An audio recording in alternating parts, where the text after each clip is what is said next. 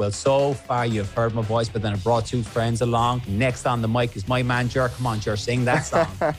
David Wheeler. Subscribe now to the OTB Football Podcast stream wherever you get your podcasts and download the OTB Sports app.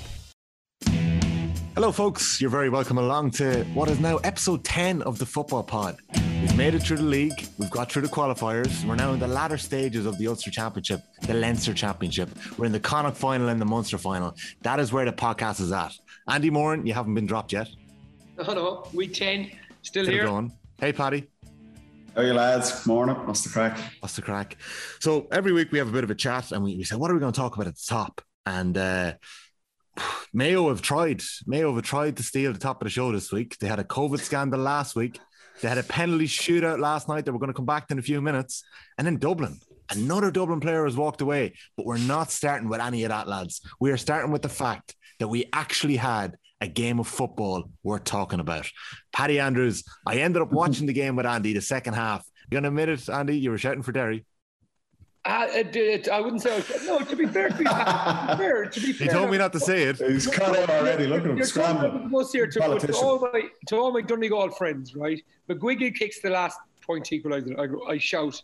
And McBrearty kicks the last point. And Paddy, you caught the photo. I shouted for that as well. So, yes, I was just intrigued by a competition, a game. Uh, well, we've seen in MacHale Park absolutely damage the game of Gaelic football on on Sunday, and to go across uh, the road with your good self and watch the watch the game and to see actually a competition where you have two of the best sharpshooters in the country that are taking a shot that actually means something.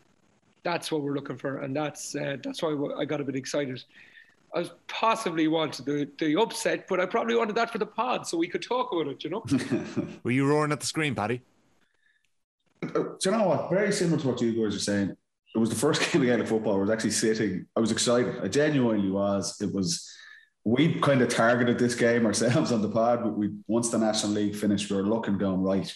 Where was the first big game of the championship going to be? We, we thought we might get something out of Roscommon and Galway, and just the way that game panned out, the conditions and Roscommon's kind of tactics, that was a non-event really. And to be fair, we were hoping that Derry could carry their their very impressive league form into Ballybofey. Michael Murphy being injured probably even leveled it out even more. And it was, it was, it was a brilliant, brilliant game of football. It had everything you wanted in a proper championship game.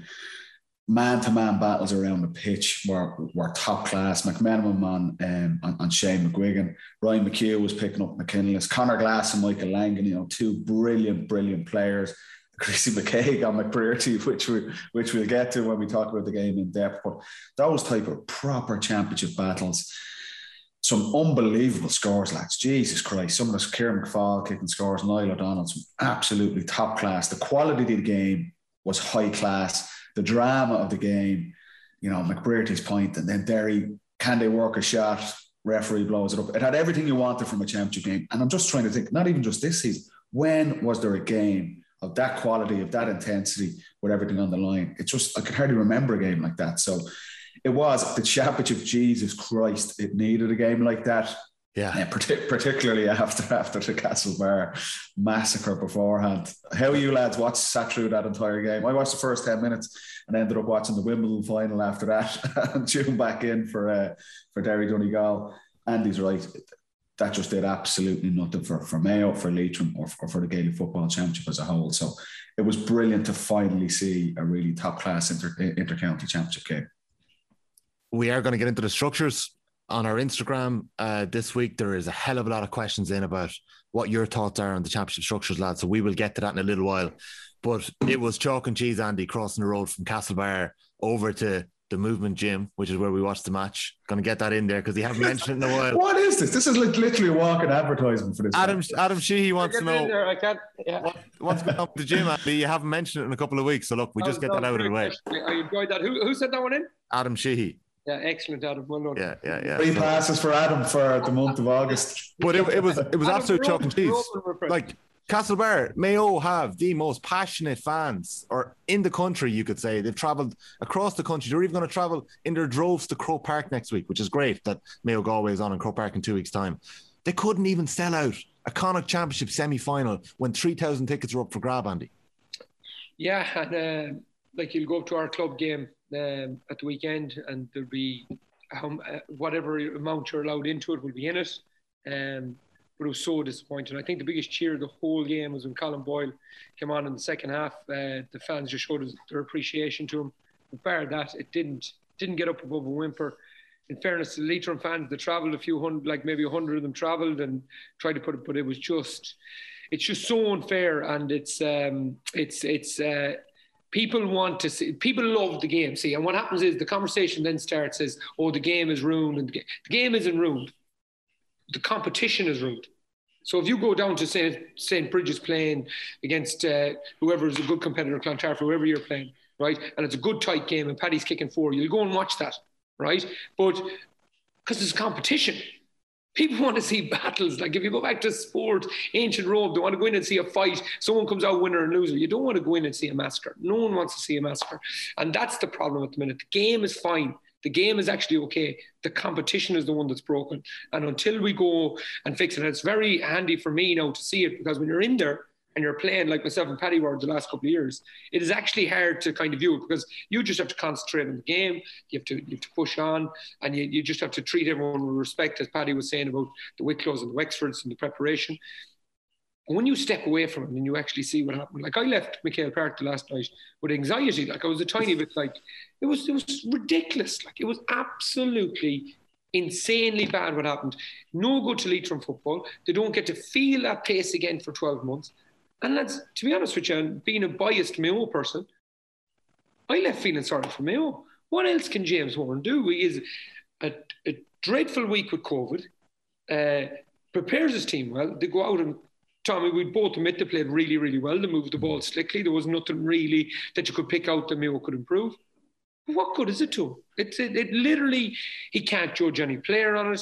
He can't say that now Darren McHale scored one five against Sligo. He scored two one against Leitrim. An exceptional start to your championship career, right? But where does he sit? Like where does James Horan say, right? I need my six best forwards here against against uh, Galway, and he literally doesn't know who them six are because literally the lads have not been challenged. And that's why I think it's damaging the game. I think the point you're making about the fans not being in, like Move people, when was the last game they were at? Move Kerry back March 2020, am I right? Was that probably, the last game? yeah, probably, yeah, early I, March. I, I, was at the game, the better by a point. Um, that was the last game they were in. Now, you have a, a, a county starving for football, like absolutely starving, but they're thinking we could miss the first half at Donegal v Derry here. And that, they, they haven't become any less supporters and things, but they want to see a match. They want to see a proper mm. battle. And they did see that. And thank God for those two championship lads because it has kept us alive this year. But we're down to how many? The last 12. We'll be down to the last eight after next week. And we've literally seen one game. We've seen one game of ball. And that's not good. And if we don't see change now, I don't think we'll, we'll ever see it, you know? But, but on that, Andy, that point, I think that's if you're looking at, and I know we got about 30, 40 questions about the structures of the championship, the bottom line 20 teams are out of the championship now. Their season's finished for them, for their supporters, um, for the media coverage in those counties. Like that's well, that's, this year is, and there's been no this year is a freak. This year and last year is a freak, but we we do know that th- this doesn't matter in terms of the structures. Is a freak that there's a knockout championship, but these hammerings have been happening for years. Yeah, well, it, it, but, but it's it's look, it's reached a tipping point. Like there is when a special Congress meet in November, and, and across the board, everyone realizes this has to change. The fact that you can, like I say, you can have 20 teams out of the championship, and we're sitting here down to the final 12, and there has literally been one decent game and the others are absolute. Bar maybe awfully allowed was was a kind of an intriguing and exciting game. I'd say about hundred people seeing that. It wasn't on telly. You got about two minutes on the Sunday game. That's it. Like that is the structure is well and truly broken. And Sunday was just a classic contrast. It's like what happened to Castlebar? This is absolute nonsense across the board. Twitter was exploding, and then an hour later we see what happens when we get two competitive teams playing against each other Andy's exactly right. The game is, is still there. And when it's played well and there's teams competing and there's some amazing scores, it's as good as anything to watch for, for players, for supporters, for the media, for everyone. But the contrast is there. You cannot have games like that going forward. It does no good for anyone involved in GA, for the winning team, for the losing team, for the media, for the supporters, for everyone involved. So, look, I, I think we it's inevitable. We will see change, which is the positive to take from this. But what's gone on so far this summer has just been it's just been a hard, hard watch for, for everyone. Uh, Paddy, I don't think it's inevitable it'll change just because of the structure of the GAA in general. Um, and people looking after, I suppose, self-interest more than interest of the of the of the game itself, and uh, try to protect tradition and stuff like that, which is very important. Let's not like yeah. dismiss it, but at this point, it's not the most important. But Tommy, I'll just come back to your point. I, I'd argue it's just not a freak, and I, would argue going back about the Hammerons. Okay, of course, Hammerons are always there. A Hammeron is going to happen again. But when a team is coming to a place like Castlebar and they literally have no chance, and then they've no chance to progress for the next 12 months, mm that's a hammering without a without even a plan. What we've done over the last two, and I think a big problem, and I literally, lads, I genuinely don't have the solution here. I don't have anything close to the solution. But I'll tell you what's not the solution. Over the last two years, we've driven the divide greater, right? With finance and with money and what the likes of the top tier teams can produce in terms of looking after the players, medical, looking after the expenses. That divide has got massive over the last seven, eight years. Okay, and that's where I'd encourage the GPA. Okay, lads, you need to get involved here and really, really get strong on that point. But the other thing is the league, and I've said it over the last we. I'm telling you now, Paddy Andrews said in week one of the week one of the pod, and we agreed with him that Division One is the place to be. The reason it's the place to be because the divide is getting too strong. It's getting too big, and what the structure of the league has done now has literally driven them teams on to an enormous level right? Probably the highest level it's been in 15 years. So we have seven, no, we probably don't. We've probably five or six teams here playing at a level of football that we've rarely seen, like top class stuff, really, really competitive. But then everybody else is falling behind. Like, I mean, everybody else is falling behind because you literally can't get the competition levels if you did, like, just to say, okay, all you good lads play against each other, all you fellas who aren't so good, you play again. They can never catch that they can never catch them. You'll have an outlier like Derry every now and then who gets probably their best player of a generation back from Australia to mm. play with them and turns them into a, a, massive team overnight with a really good coach and a, a club like Slaughtneil driving them. But you'll get that once every now and then. The rest of the teams are gone. How can Leitrim? We often hear the debate of uh, we often hear the debate of Dublin and the financial and the uh, socio-economic and people moving to Dublin and the population. Mm. Right, you have a population of Mayo. I don't know it offhand. Do we have 150,000? You have a population in, in Leitrim with 23,000. Right, there's a like there's eight senior clubs in Leitrim. Like, how can they compete with Mayo anyway? And then you put everything in COVID, in COVID land involved in it. You produce a league that's and put Mayo into a Division Two league and Dublin and these guys into a Division One league. Leitrim playing Division Four, Division Four. They've no chance of catching up. They've no chance of catching up, and that's why it. But, but Andy, that, that's the, the point, and we said it, and the general consensus across the board: teams need to play against teams that are competitive. They're at the same level. That's why the National League works. That's why that competition every single year produces great games, produces storylines, Division one teams are playing Division one teams. Division two teams are trying to catch up with them. And Division three and four teams, that's the, the idea behind the Tailteann Cup, that these teams will play against each other. They'll start, we look at what Antrim did this year, what Offaly did this year, they have a bit of momentum behind them. That's how teams are going to improve. There is no point. There is no point, and that's the issue with the championship. And we're talking about the provincial championships. Leitrim playing Mayo for the next 10 years. They could play 100 times. Mayo are going to win that game 100 times out of 100. You know, you know that that's it's just not working. And that's what I was surprised. I was surprised, and I, I, I, hear you, Andy, and it. The GAA is an unbelievably traditional organisation, and it's important to have that history and things like that. I get that, but the championship needs to change, and, and you're not going to please everyone. My own opinion, I think I would say play the provincial championships on a standalone basis. Get rid of the McKenna Cup, the FBD League, the O'Byrne Cup, the McGrath Cup, give the guys January off. Nobody, no player wants to be training in the shit and the muck in January. When it's minus three or four degrees. Let them come back in February. There's your pre-season. March is the designated month for the provincial championships, and it's every Saturday night games are on on TV. Have the crowds in, so you still have the provincial championships, but they're not linked to anything else. That that that's your games. April is your month, uh, or is your pre-season, pre-championship month. Go, teams can play challenge games and things like that. And the championship starts in May, June, July, August, and you play it as there's 16 teams in the Sam Maguire, there's 16 teams in the Tailteann Cup, and you've the Division One and Two teams there, and it's a two groups of eight. Teams will play seven championship matches through the summer every week, and they're competitive. There's relegation and promotion from the Tailteann Cup into the Sam Maguire Cup got the top four teams in, in Group A and Group B in the in the Sam Maguire go into an All Ireland series, quarter final, semi finals, finals. The same with the Tailteann Cup. If you need to win those competitions, you're playing ten championship games throughout the summer. Big crowds on TV. They're competitive games. There's promotional relegation. There's targets for the smaller counties to try and get promoted, and they're getting ten games in the summertime. That's meaningful. Not one game where you're playing a, a, Division One team and you're being absolutely obliterated. And thanks, lads, we'll see you in nine months' time for the next game. And, looking at some of the debates, I was surprised. I was watching Sky on Saturday evening. Jim McGuinness has done an amazing kind of what he's done with Donegal and very influential figure in the game. And he's talking about no, you can't get rid of provincial championships because it devalues what what we did in the past. Like, come on, this is not about protecting what you got in the past or or other people oh, it might devalue my provincial medals my Leinster medals if, if it's not linked or, or, or Ulster medals or things like that. This is not about looking back. This is about looking forward and trying to protect and consolidate the future of Gaelic football and the senior football championship because it is broken to a point where it has to change. And, and, and I get it. Maybe tradition to a point will suffer and the provincial championships if they're on a standalone basis does that make them as important as they have been over the last 125 years? Probably not. But at least they're, they're still there. They're still competitive, and it gives those those local, local rivalries games. But it's not the main show in town.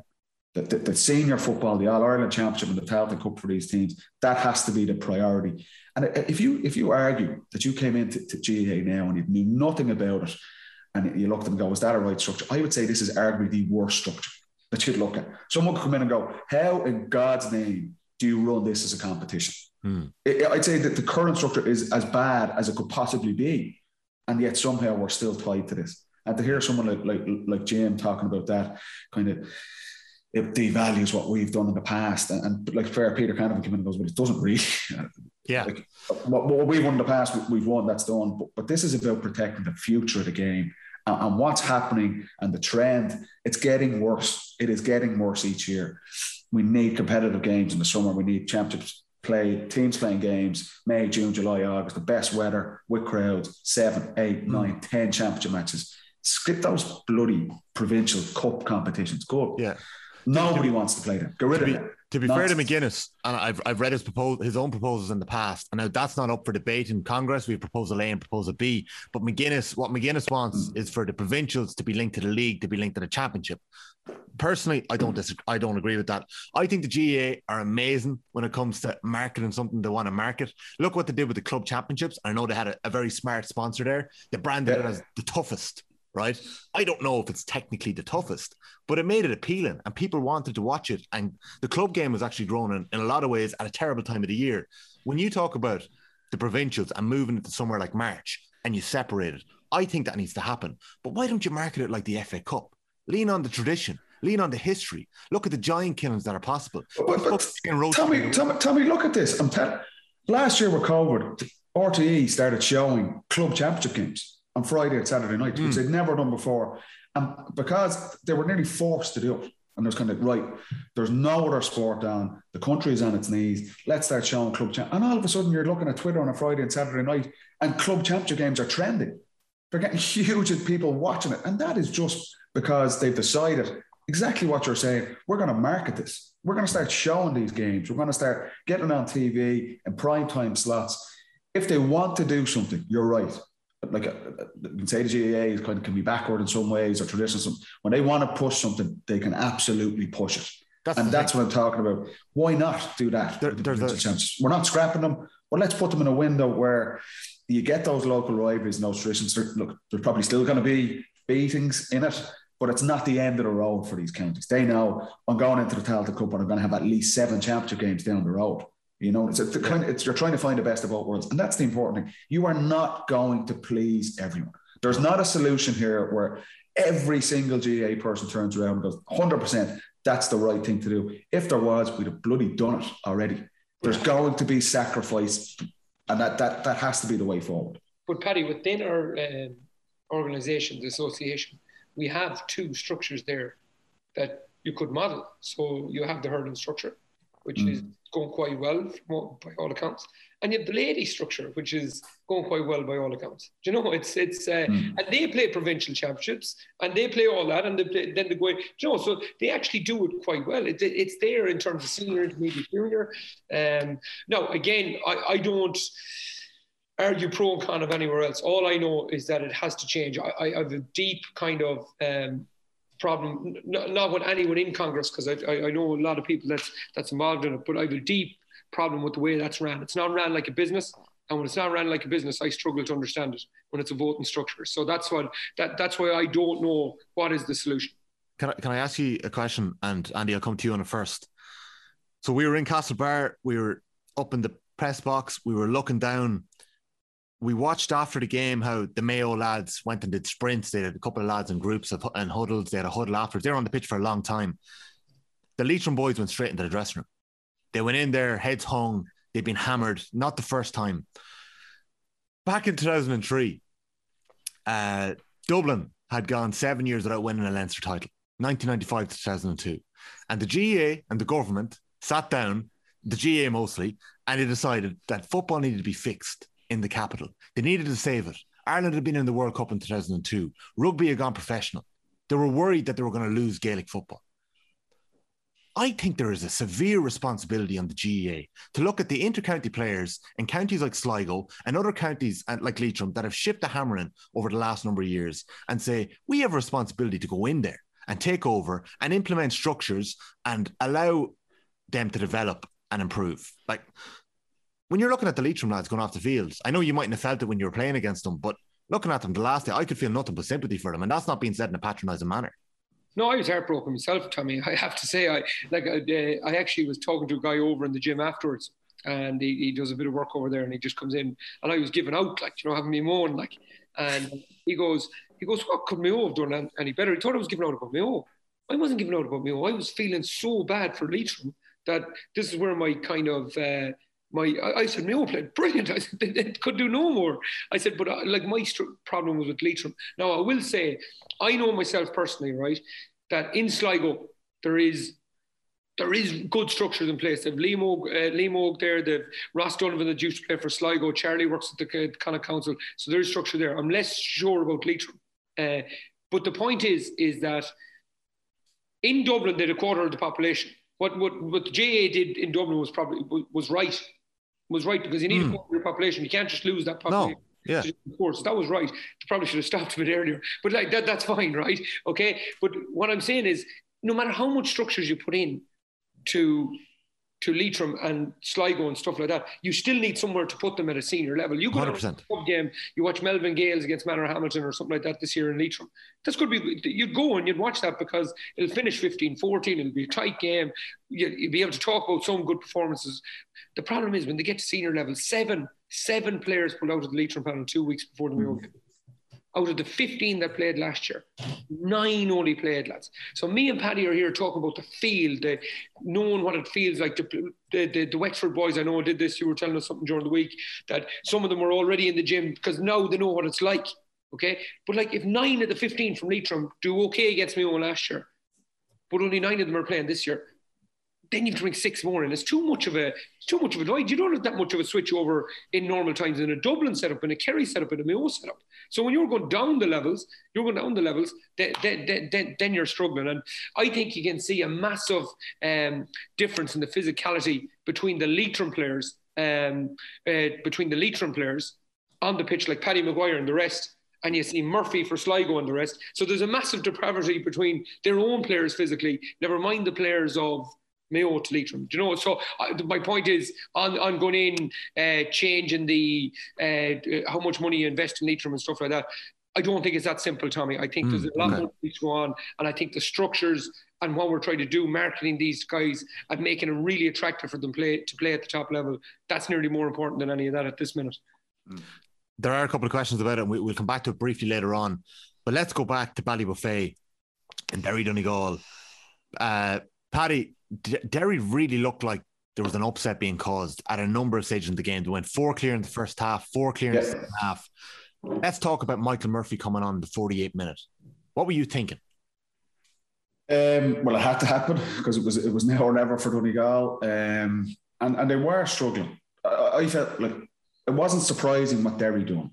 Like, like we touched on, they're unbelievably athletic. You could see their conditioning was far and above beyond anyone in, in Division Three in their games. They're really, really well coached. Yeah, and you could hear Rory Gallagher on the sideline. He was like Jurgen Klopp there, roaring for the entire game. I'd say he needed a Lemsip on, on Monday morning when he woke up. Um, you could see they had a, such a distinct game plan. They got their matchups absolutely spot on. We touched on it. We knew Chris McKaigue was going to absolutely hound Paddy McBrearty, and he did a phenomenal job despite how it ended up. Conor Glass was on Langan.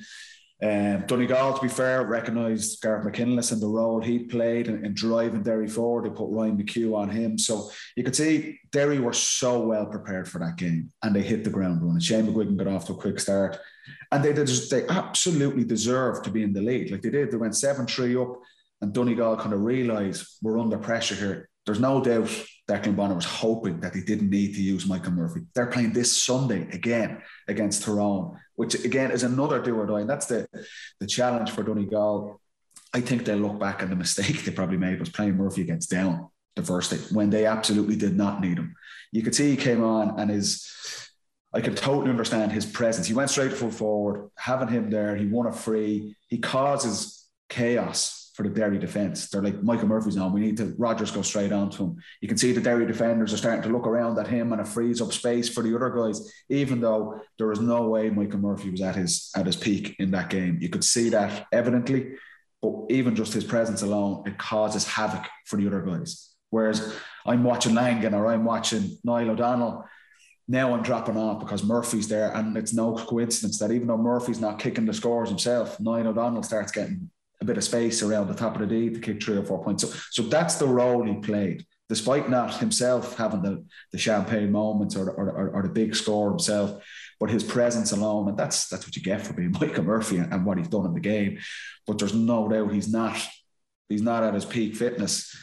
And you're thinking they're playing in seven days' time from that. They're playing this Sunday against Tyrone, and that's another I think that's the game for the Ulster Championship. I, with no disrespect to, to, to Monaghan and Armagh, who play on Saturday night, I think whoever wins that game and then Enniskillen is, is going to go on and play Kerry in an All Ireland semi final.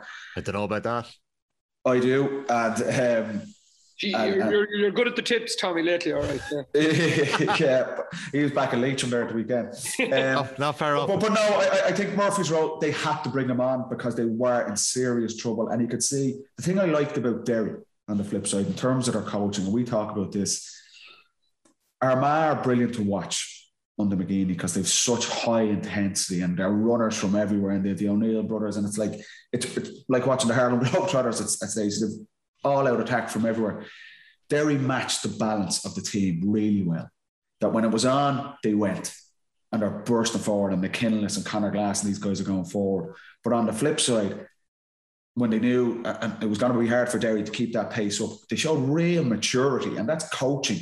That like we're knackered here. Let's kill the game for two or three minutes, so they could adapt to the pace of the game. And it's funny, uh, obviously myself and Andy, big soccer fans. You listen to, to Pep Guardiola speaks about this a lot with Man City and his players. And he's talking. People are asking about Phil Foden. Phil Foden's unbelievable, and Guardiola's like, yeah, he, he's good, but he needs to be able to control and change his tempo in a game. That's the next stage of his development. That it's not just all out attack. You need to identify, say, okay, where am I at in this game? Where are the team at in this game? Okay, we just need to keep the ball for two or three minutes. We see Dublin do it all the time, but Derry doing that on Sunday, that was a really just it showed there's a serious game plan here. There's, there's total clarity in what they're trying to do, and it they, look, it easily could have went their way. They've just, just, just fallen short. But the progress they've made, the coaching, the game plan, it was nearly enough. And you're right, Murphy's introduction probably just caused that little bit of havoc, frees up the space for a couple of other guys to shine. And ultimately, even though he's not the direct scorer, he, he's a key guy in getting Donegal over the line. And, and a big win for Donegal. It's not, I don't think it's that Donegal underperformed and they were really poor. I thought Donegal played well. They were just up against a really, really good side. Yeah, and without their, I think Paddy's nailed it. Without their best player, and like we were, the three of us were here last week. We we, we said this is the game, this is the chance. Mm. Uh, I think Maughan came out after the the Offaly Derry game and said, "Listen, them boys are streets ahead of everybody else. Fair play to them, well done." And then Offaly didn't go and compete really well against Kildare for a long period of that game. Mm. And it showed that the Derry form was real. It wasn't just going in off the, the back of Manton. But on the Murphy thing, he sets up Paul Brennan for his point. Um, but the, the, the, point and what what Paddy is saying, just to, to, delve into it a bit more, is the freedom it gives the other players. When you walk into that gym uh, the last day, Tommy, I, I actually mentioned Ryan McHugh to you. Like he literally wasn't in the game. Bang, Murphy comes on. He wins the vital free for Murphy to sip it over the bar. McBrearty's not in the game. Now, showed a bit of leadership in the first half where he, he, he set up two direct assists just in the first half for Langan and Brennan, which was, was really important scores just before half time. But I am telling you now, Paddy knows it from playing with the likes of Brogan and playing with the likes of Khan and these guys. These guys take attention away from you. So yes. fellas, fellas like myself and himself could perform and trying to be better because we had a half yard. So the, the second man, the fellow that was marking his man and maybe half marking you at the same time, all his attention now has gone to Murphy. All his attention has gone to Murphy. It spooked them. It shouldn't have, but they're Division Three. They're getting tired. It spooked them a tiny bit. They're standing out like Murphy's standing out at his own 45, and someone is standing looking at him. And now all of a sudden, McBrearty does the cut we know he's going to cut. McKaigue is five yards away from him. He just gets enough space and he kicks the screamer. And he gets a nice soft free just before it, and then he kicks the screamer. Sorry, Paddy, go on. Just, just on that, Andy, if you listen to this, there's 66 minutes on the clock, and you can hear Rory Gallagher, absolute Donegal passing the ball over and back across the pitch, and Rory Gallagher is screaming, "Man, Mark Murphy, man, Mark McBrearty, man, Mark Langan." He's like, that's the only thing he's wrong. He's wrong. Mark Murphy, Mark Langan, Mark McBrearty. He has designated guys, and we touched on this when we were talking about Galway's deficiencies against Monaghan in the fight in the relegation game in the league. That everyone in that stadium knows Monaghan are trying to get the ball to Conor McManus. All you have to do as a Galway defender and smart coaching and smart players are like, we need to take out the key guys here. Jack McCarron. And, and, and Galway kind of slip up. They let McManus get it. He wins a free, kicks the score himself. McCarron does it in extra time. Rory Gallagher knows this. He's a smart coach and he's roaring, pick those guys up. And they do it. But it just highlights the fact that there's a guy, when Murphy's not on the pitch, that's an extra sweeper. That's mm. potentially a guy who doubles up on McBrearty and, stops him coming in onto his left foot. Every McBrearty's like Arjen Robben. Everyone knows he's coming back onto his left foot, but they can't stop it. Yeah. A phenomenal score. But it just shows the mindset of the, by Murphy just being there, he takes someone else. I uh, made a career out of this playing with Bernard Brogan or Dean Rock. It does, it, it frees up the space for someone else. And, and, and ultimately, even though, like I say, Murphy didn't get the headline scores himself, he causes havoc there in the Derry defence. And and ultimately that's that's the difference between them. But but but you were talking to me before the show. We were saying geez, what's wrong? What's not clicking with Donegal? I don't agree with that. I think Donegal played well. And the key thing I take away, Michael Langan kicks three points, mm. three brilliant scores. Caolan McGonagle kicks two massive points from midfield just after half time. Niall O'Donnell, 23 years of age, couple of ropey shots in the first half. It wasn't really happening for him, but he stands up and kicks three massive scores in the second half at key times, gets man of the match. I look at all of that as a positive for Donegal that I can see Murphy's their leader. There's no two ways about it. He's their best player, he's the most influential player. But the boys rolled up their sleeves and go, he's not here today. And if he is, it's a bonus. But we need to drag ourselves through this game. There were four points down in the first half. There were four points down the second half. And it's McBrearty's being tied up by Chrissy McKaigue. Ryan McHugh was tied up with McKinless. And you're thinking, this is the holy trinity for Donegal. One's not on the pitch and the other two boys are not. They're not at their best but other younger players stood up for Declan Bonner. That is a huge plus that should not be missed in, in what Donegal have done. So I, I don't agree that Donegal were poor. Can they play better? Absolutely. They're not at their peak, but I thought that was a really tough championship game to win. Yeah. And those younger boys coming through and kicking those scores. Like if you're Niall O'Donnell there, you're thinking, I can't wait to play Tyrone. If you're Caleb McDonald, I can't wait to play Tyrone. They're on top of the ground. They get Murphy. Murphy will be on the pitch on Sunday by hook or by crook, he'll be on the pitch. Whether it be right, you think? I, I, I look. 20, 20 it's, what, it's what do you think? Guy, give me, give me a number. What, how long do you think you'll get? I think they'll probably start him. To be honest, they, will do whatever they can to get him on the pitch because this is essential. This is the season on the line. If you look at this game for for for Dooher and, and Logan for Tyrone and for Declan Bonner after last year's shambles of losing the Cavan in the Ulster final, this makes or breaks both their seasons. If Tyrone win, I think they'll win the Ulster Championship to get to an All Ireland semi final, and that's a really really positive first year for Logan and Dooher. On the flip side, if Donegal win, I think they win the Ulster Championship to get to an All Ireland semi and they, they, they, play a big game against Kerry. That's Declan Bonner's progress on it. But if one of them loses, whoever loses on Sunday, it's like out of the Ulster semi final, season's are over. That is a bad year. Yeah, I, I, I, would disagree with that, Paddy. I, I think if I, no, I would actually agree with what you're saying in terms of the importance of the game, in terms of Declan Bonner season and Dooher season. And to be honest, word for word, I would say the exact same thing to you. It's it's catastrophic for Donegal and Declan Bonner and Stephen Rochford and them guys if they lose. Yeah. And for Dooher, it's it's definitely the first season. But with Murphy, Donegal have to have one eye still. Um, their their aim cannot be just to win an Ulster title. And if they played Murphy the next day, he's gone. Like it, like it, there's no way. I think he'll do really well to play 2025. Um, I think that'll be his influence on the game. Um, I think Tyrone will target him. I, I do think Derry, when he came on, were tired and the tiny bit got spooked by Murphy and the left. Mm. I'd say it's driving Rory Gallagher mental because even for Niall O'Donnell's point, Conor Glass is stepping a step back instead of a step and a step forward because he's thinking about Murphy behind him instead of thinking about Niall O'Donnell. So those little things like that that that changed. But Murphy for me is the catalyst for everything good Donegal, um, and I don't think he'll start against Tyrone. And when you move on to that game and you, you, you look at it Derry had, I think, that five goal chances, That's and not not half goal chances. Like Paddy is mm. right. I think Donegal are playing quite well. I think the leadership by McBrearty to set up two and he's struggling in the first half. The kicks by Langan, the kicks by Jamie Brennan, the kicks by Niall O'Donnell, McGonagle. They're, they're excellent and they are fellas playing well. But over and over again, we've on about the deficiencies of the Donegal defence. And inside literally three minutes of that game, they get inside uh, McMenamin twice. Joe. Yeah. Uh, I would hand pass uh, uh, wide from McGuigan right at the start. The Heron has a couple of goal chances second half as well. Joan, I'm saying it, it is really crazy. Even when the big midfielder kicks the one over to put them four up in the second half, he's on the 13 yard line, bearing. Yeah. and like to me, that is a huge deficiency. And I told Rory Gallagher played it superbly, where he knows Donegal so well. They're going to block up that centre channel.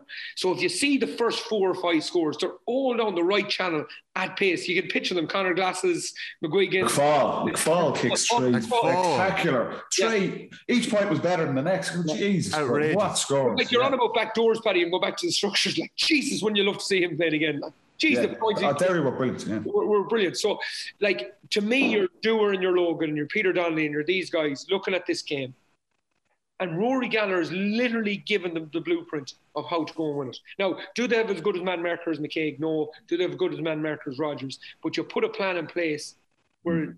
you, you really take out the Donegal top men because you're going to get goal chances on the other side. They're missing Mac- Ronan McNamee as well after getting sent off at the weekend, unless he appeals it and, and gets that off. But uh, Sean Cavanagh's doing his best to get him off anyway. just on, just on the can I ask one question? performance. Can I ask a question? Or you go first. You go first. You go I, want to ask a question to Andy yeah. because there's a lot of consternation about this. The last play for Derry, 76 minutes on the clock. To be fair, I think Coldrick gives them time. He gives them two minutes. It's still harsh because it's their season on the line. I thought Coldrick would let them at least get a shot off. Do you think there were shots on it? Some people are saying there is. I have my own thoughts yeah, on it. Some people say that they could have had six or seven chances. It, what do you, you would have taken the shot, would you? It's a great question. I think you're lining me up. I'd have been off at that 76 minutes. yeah, fair enough. but the, the um, I think when it gets to Conor Glass, he's just after having a terrific game, great game with Langan. He still looks like he's got a bit of juice in the legs. I'm thinking Conor straight in the line there and try to win a free or kick it over the bar yourself. Mm. That's what I'm thinking. My biggest problem with it, Paddy, was not that they didn't take the shot as such, because if you're not comfortable taking the shot, you shouldn't. Is that no one straightened that line to win, to bring it into yeah. traffic, to lay it back for McGuigan coming around the shoulder or something. It was just they held the ball so well. But I honestly think that have held on to the ball. If we were still talking about it now on Wednesday, you know what I'm saying? So, like Coldrick kept them a minute and a half over.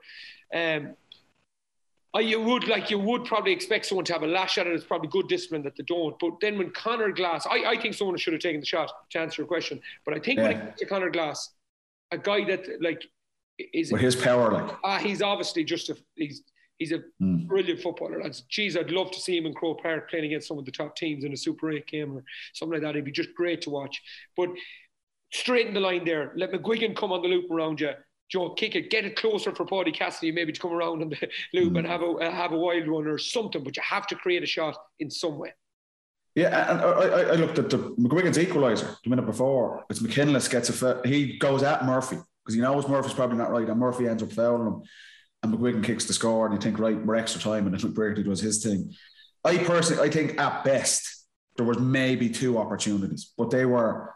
If you're talking, we're talking about shot efficiency here. There were probably two or three out of ten. not six, no. But the, but the, six. the Nah, time is there's definitely not six. And someone was saying there's six shots. No chance. They actually work at the. And you, Tommy, you were asking. I was shouting at the TV at this stage. I have to say, I was like, I want, I want wanted Derry. I know Rory Gallagher well. I was like, and it was so harsh that, that they played so well. At least get the extra time. So it's like, get the ball to McGuigan is what I'm shouting. They actually get it to him. But it was there wasn't But he shot. he it. had his He, he was going to be blocked. Two he was going to be blocked. yeah. So that was definitely not a shot. I get Conor Glass's thing, but you're right. He's probably thinking if I go into contact here, there's Donegal have 15 guys that said I'm going to turn it over. In a way, it's smart play that they're, we're going to keep the ball, we're going to work a shot, but time was absolutely of the essence. I think at best, like Paddy Cassidy gets it, he's 40 yards out on the wrong side. Hmm. There's a window for him to take that shot. And I think that was as good as it got. And, I, and I'm thinking, if you're a Cassidy, you're going, I'm going back here. I'm, I take this shot. I've got a two, three out of 10 chance. If it goes over, put it that way, if it goes over, it's one of the greatest scores of the, the whole season. He doesn't take the shot. They work it back around, and you're right. It's you're kind of the drawback for Derry is saying somebody needed to take responsibility. You look on the flip side, and the players can say, "Well, hold on, we're not taking a crazy shot here because our season's on the line." And I, I think, well, I've seen people having a go at Calder. I thought Calder was brilliant. Ah, he had to blow it up. He, he gave them time, and, and a weaker ref might have actually said, I'm going to Yeah. let them work a shot Yeah. for another two or three minutes. And then if you're a Donegal and you're Declan Moore, going, holy shit, you've added on five extra minutes. Yeah. So I thought Calder was right. I thought Derry were right to a point. They just needed someone, like you say, to take a little bit of responsibility and try and break the line. But that's look, it was all it was high risk because it was the last minute of the game. But I, I don't think there was there was an open shot there that like that's an easy score. I think Andy's right. Glass Glass had to had to break that tackle. There was two men bearing down him. He had to go for that. I think. I think he had. But, but on, the, on defending here, Yeah. he's looking down the centre channel with Donegal. He knows that's where all the defenders are. Yeah. He carries that ball into contact. Probably three or yeah. four Donegal lads going to wrap him. So And- it's just it's a tricky one, and it's just it's a heartbreaking way for, for the how Derry had played that that they just didn't get to at least pull the trigger on it. It was just it was harsh. And one of the most frustrating things of playing against G Paddy over the years was just before half time, just before the it, it- at the end of the game, you would actually hold the ball for a minute, minute and a half, two minutes. You'd actually count down the clock to make sure that you get the last play. So hmm. even like like it's to say right, no matter what happens here, if someone misses it, they miss it, but just make sure that they don't get another play up the field. And the big advantage you have in Croke Park, lads, is that you can actually look at the clock and you can actually Yeah, exactly. and if you're not on the ball and you're Ciarán Kilkenny there, you're you're um, you're a Scully or whoever the playmaker is at the time, they can look at the clock and they can say, right, 10 seconds, 20 seconds, 30. In Ballybofey, I don't know, was there a screen there, but I'd say you, you can't see that, so you're playing. There's not a screen in Bally No, no, Buffet. no. And if it- if it was- scoreboard. Yeah, hey, with just some lad writing it on a piece of paper. yeah, with, with Donegal up, I'd say that it turned off, and even if it was, but yeah, yeah, yeah. it, it, I, I'm beside Tommy at the time, and I'm I, I'm saying if I'm Declan Bonner here, I am going mad when it's a minute and a half over. So I don't think mm. the Coldrick thing, as you said, a weaker ref could let it run for five, and a weaker ref could have blew it straight at six six Yeah. minutes, whatever it was, five minutes. So e- either way, I don't think Coldrick is is, is Yeah. in the debate at all. So we saw McBrearty hit the buzzer beater. We know that in, on any given day, Murphy is an option there as well. We saw Monaghan get McManus and McCarron there for their clutch shots at the end. With Dublin, take your pick. It's probably Rock or Kilkenny, whoever's about. In Tyrone, Darren McCurry, that's the man you're trying to find. In the last minute, Andy, we've seen Cillian O'Connor pop up and, and land an equaliser in the dying moments. He's not there at the moment. Who are Mayo looking to find in two weeks' time if Galway are a point up in injury time? See, that's the problem um, with with with the with the and like linking in the conversations. That's the problem with not having a challenge um, at the minute. Uh, even in, I suppose, the Clare game, the Down game, the Meath game, and the Westmeath game, that wasn't there as well uh, because we won by four or five, maybe up to ten points in all them games. So it was. Um, that's a tricky one. Uh, I don't think a Ryan O'Donoghue, for instance, who's an outrageously talented little player, right? But he's a ball winner, playmaker, mover. Joe, that that's him. Uh, Tommy Conroy is a guy for pace.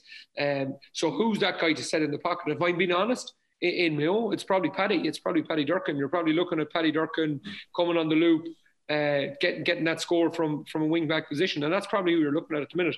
But we don't know because the pressure hasn't been on. Who is? It's it's like the penalties in in, uh, in for England. Like it's all right being able to take them at, at, at, in training and to be able to go for that shot in training. But who is the guy with the real mentality at that time, like a McBrearty, McKay killing him, killing him. He did like he like I know Yeah. got two or three assists. You just imagine how frustrating that was for Paddy McBrearty. And then in the last minute, 35, 40, some people just have that psychological thing where they can just focus in, this is my time. I'll take the shot. If I miss it, I can deal with the repercussions. That's a different mentality. And our problem in Mayo, through no fault of James Horan's, the players, anyone, is we literally haven't got that challenge yet. So we don't know. That's interesting. We'll wait and see if that if that moment arrives. We'll see who's there. Let's talk Tyrone Cavan. Um, you mentioned predictions earlier on, Andy. I, I may have put my neck on the line on Friday Oh, you, morning. you went with the form, Tommy. You went with the form. 25 Def- minutes in, it was looking good. Definitely Tommy, didn't go with the to form. No, I just thought there might be something there, but but to be fair, Tyrone blew them away in the second half. Um, Cavan couldn't live with them when it got to the second half, and I thought that they may have had a maybe a sniff at a goal in the first half, and if they had tuck, taken that, maybe they were getting a bit of belief. But like Tyrone, talk to me about the Tyrone performance here, Paddy. I, I watched this game closely because I wanted to see what, what where were Tyrone at after the, the massacre they had in Killarney at the end of the National League. I thought it was without a doubt their most impressive thing. And the thing that impressed me most was the balance of the team. And we touched on this for new coaches and for talking about styles of play and things like that. There was without a doubt a little drawback to Mickey Hart's days. They were certainly more organised in defence. Mickey definitely thought that anyway. Did he? Yeah, on BBC, he, he certainly thought. I go back, Mickey. He, he certainly thought that they had a there'd been a massive change, as we all know, from the the start of the league to now. So yeah. Uh, uh, on the point, that was the impressive thing. I have to say, they there were stages in that game, particularly in the first half, where Tyrone had twelve guys back inside their own forty-five. But the change was they left Matty Donnelly, Paul Donaghy, and Darren McCurry up the pitch. And they're saying to Darren McCurry, like, Darren, you are useless coming back into our half. There's no point in you being there. But under Mickey Harte and, and, previous kind of regimes, the forwards were expected to get back there. And we touched on this with Roscommon two weeks ago.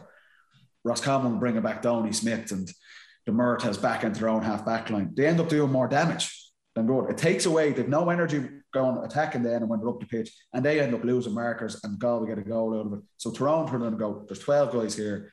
Sludden, Richie Donnelly, Connor Conor Meyler, Kieran McGeary, they are good at that. They are transition players. That is what they're really, really good at. And, and Logan and Dooher have identified that well, who are the players that this suits? So you 12 guys, you go back.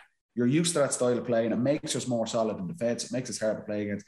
But you three boys, Donnelly, uh, Matty Donnelly, Paul Donaghy, Stonewall Eustace going back to his own goal. That's fine. What he does as a player is attacking and his accuracy and scores. And Darren McCurry, Darren McCurry has not changed a thing in his game. He's not doing anything different now than he's done for the last eight, nine years. What he's what has changed is being allowed to stay. He doesn't leave the 21 in either half.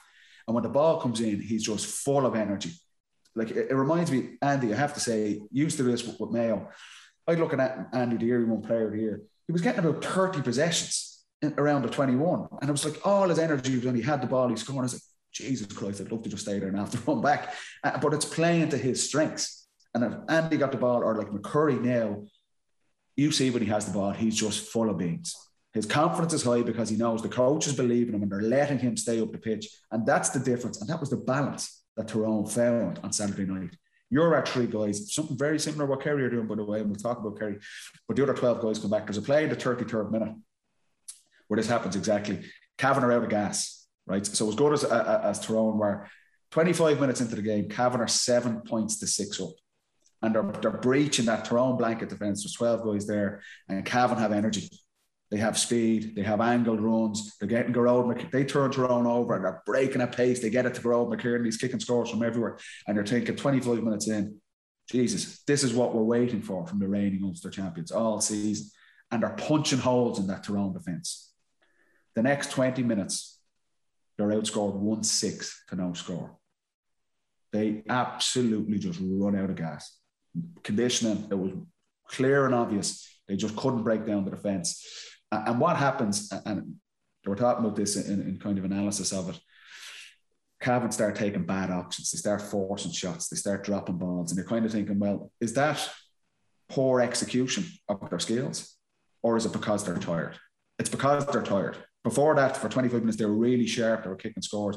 They just run out of gas. And all of a sudden, they're playing against that 12, 12 man thrown defence to break down a blanket defence, and we talk about what, what Kerry did against Tipperary in a yeah. few minutes, but you need energy, you need pace. If you don't have that, the, the 12 guys, they're not being challenged. There's no probing going on. And then you start taking these bad shots because you're thinking, I'm so tired, I've nothing else on. And that's where Cavan just ran out of gas. And over the next 20 minutes, from a really, really strong position, playing really well, they're, they're challenging Morgan's kickouts, they're in the lead, 1 6 to no score.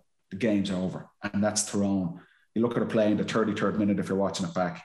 Richie Donnelly gets a diving block. They've 12 guys behind the ball to run. Cavan, you can just see they run out of ideas. The guys receiving the ball are standing still. They've no energy. They can't do anything. Someone takes a shot. Richie Donnelly blocks it.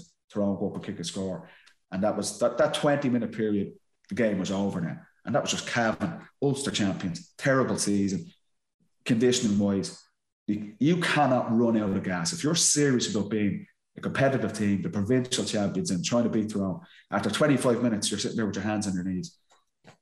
What does that say about where the players working hard enough? Did Mickey Rain have them ready to play that game? Only those guys will know that. But I'll tell you one thing. John Maughan, the Offaly players weren't out on their feet when they were chasing Kildare. And the McGinley's Antrim players weren't out on their feet when they're trying to beat Armagh. Armagh, you'll see this weekend against Monaghan the, the, responsibility has to come back onto the players that if you're running out of gas 25 minutes into a game, there are serious question marks. But that, that was the, the problem for Cavan, but the plus side for Tyrone, and very interesting for this weekend. It's going to be a brilliant game. They're, they look to have found that balance. A little bit of Mickey Harte, to be fair, and they made them more solid to be, but they're letting their key guys stay up the pitch. And look, McCurry's he's benefiting from it. Andy, yeah. what way are you leaning for Tyrone Donegal after watching both games of the weekend? Yeah, just one thing on on, on Paddy's thing, um, and it was it was evident for me. Richie Donnelly kicking the ball. Do you know Richie and like Paddy? I think is nailed the analysis there, but Richie Donnelly kicking the ball. There's a score there where it emphasises the two things that Paddy's saying. Where McCurry's inside the 13, he goes left towards the sideline, comes back into the middle. Ah, lads, that is beautiful pass, ah, beautiful score, and it looks so easy. Oh, but he, McCurry has that energy. If he yeah. spent the last ten minutes running back, chasing, just kind of take a box, he's not. He'd be, he'd be knackered. He'd be standing out in the corner. He doesn't want the ball. Whereas Tyrone have identified. They're like, right, Meyler, that's your job. You do that well. Niall Sludden, you do that well. McGeary, you do that well. You do all the donkey work. You do that. Let the key guys, and you can see what Peter Keane is doing with Kerry. Mm. Let, let Clifford Jones. You just stay there. Your word to us, you can you might say, is that being lazy? It's not. There's there's other guys. There's certain guys who are absolute stars. They're shooters, and there's other guys that do the donkey work. Yeah. And Tyrone have landed on that balance. I felt on Saturday for the first time this season, where their their house is in order at the back, but they're letting their key guys uh, kick scores. And Colin McShane coming back probably didn't look as fit, but look, it's his first game back and so on. I think he'll prob- I think he'll play instead of Donaghy on, on Sunday. I think Paul Donaghy is for as good as he is and as accurate as he is. I, I, I, think, I think he's finding it challenging now in terms of the pace yeah. and winning his own ball and stuff like that. But but that was the impressive thing. Yeah. But just on that, Paddy, just McCurry last year would have been playing at 12. Richie Donnelly would have the ball. McCurry would be taking the ball on him off the loop. Mm. And he'd be kicking it back 30 yards and then so I think it's a really good way to emphasise your uh, what you're saying. The structure, Paddy, I think is really strong. You've the likes of Richie Donnelly kicking the ball. I would have said one of Richie's biggest weaknesses was his kicking. But like that's that kick pass is like top level kick pass. And McCurry close to goal, full of energy, is brilliant. For the game on Sunday, I think there's a few really interesting things. Obviously, the Murphy the Murphy thing is class. I think in the four Ulster games, I think the goalkeepers are going to be unbelievably important. Like you have Patton against Morgan, right? Patton against Morgan, and you have Beggan against um, Blaine Hughes. The weakest kicker out of them four, not the weakest keeper by any stretch, but the weakest kicker out of them four is Blaine right? Armagh's keeper, he's the he's the he's the weakest kicker out of them four. So Monaghan are going to press so high up the field there to uh, analyse that kick out. Armagh probably can't because Beggan will kick it out over. But I'm very interested to see what Donegal and Tyrone do in terms of pushing the kick out in between, um, stepping back, making sure Patton doesn't kick it out over Tyrone. Does it make Tyrone a bit more defensive if they stand back a bit more and give them the give them the short kick out? There's so many things where the keepers are going to decide. And with Morgan and Patton, they can both kick long, they can both kick short. They're prone to a little mistake every now and then. oh, I'll tell you, lads, this is this. It, it's a great game. Um, the Murphy thing makes it more interesting. The likes of uh, McBrearty is going to get more space. The likes of McCurry, can he get a few goals? Can he stick a few in the onion bag? They're of Niall Sludden coming into a bit of form, McShane coming back. It's such an exciting game, lads. It really is such an exciting game. And whoever can shore up that centre, get more return off the goalkeeper, and whoever can score goals, in my view, wins the game. You know, I fancy Tyrone. I've backed them to the hilt now. So as I said last week, I'm down the rabbit hole. I still back them. Um, I, I, I, think I think they've enough. Um, I think they've enough to do it. I think they, will score a few goals to to to to get to the better side of Donegal. But let's just wait and see. It's just a great game to look forward to. Yeah. I'd yeah. say Donegal from, from day one, and I'm going to stick with it even without Murphy. And I just think a big thing, Ronan McNamee's red card, massive, is as so innocuous as it is. I don't think he's going to get off despite the best efforts of of his comrades. I and what that does is he, he's their man marker. He's the man that's probably going to mark McBrearty. So that then does Hampsey go back on McBrearty then, and then because Hampsey usually man marks Michael Murphy in these games. So losing that key guy, we're talking it frees up space for someone else. And now Tyrone are looking at going, we hadn't really thought about man marking Niall O'Donnell, but geez, if, if he carries that form, he needs watching.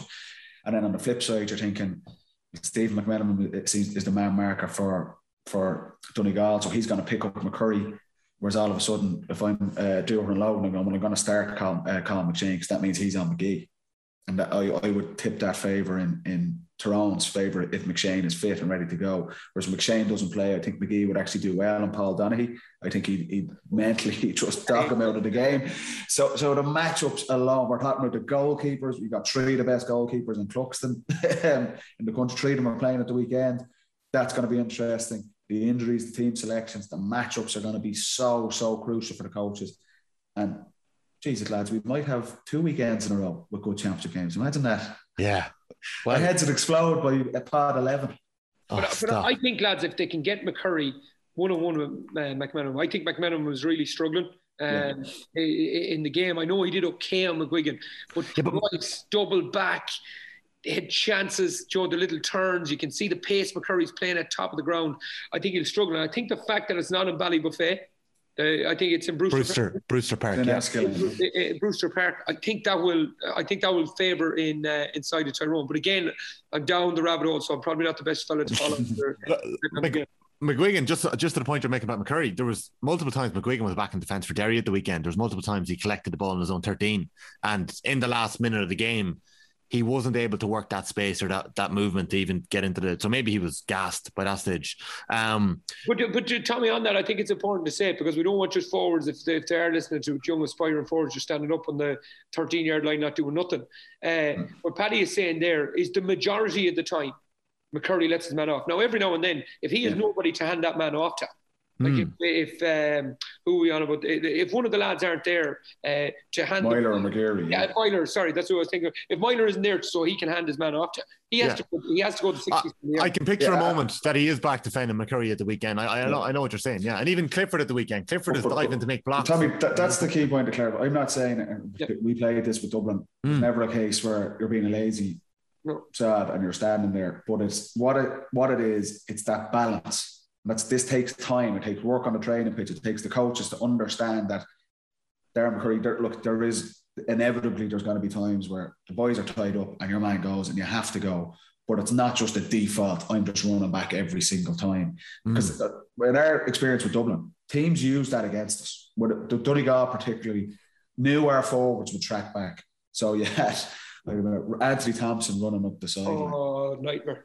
and he is not looking for the ball. No. Paddy McGrath, he is not looking. He's literally running on the sideline. Nearly knocks over Jim Gavin as he's running by, and he's run, he's not even looking for the ball. And I'm going, I know what this fucker is doing, and I have to run back 120 yards back, and he's running away from the ball. But I if I don't go back, that was our that was our game plan that we had to track back. You're, you couldn't let runners off, so teams started using it against us. Whereas what I'm saying with, with Tyrone is they found a balance there. That's work on the training pitch, the training sessions they're doing, the conversations they're having, and it takes time for new coaches to do that. But you can definitely see that. But Curry, nine times out of ten, we don't want you coming back to make up numbers. We've seen how bad that was for Ross Cabin when you had forwards looking around going, right, I'm back on my own 45. What the fuck do I do now?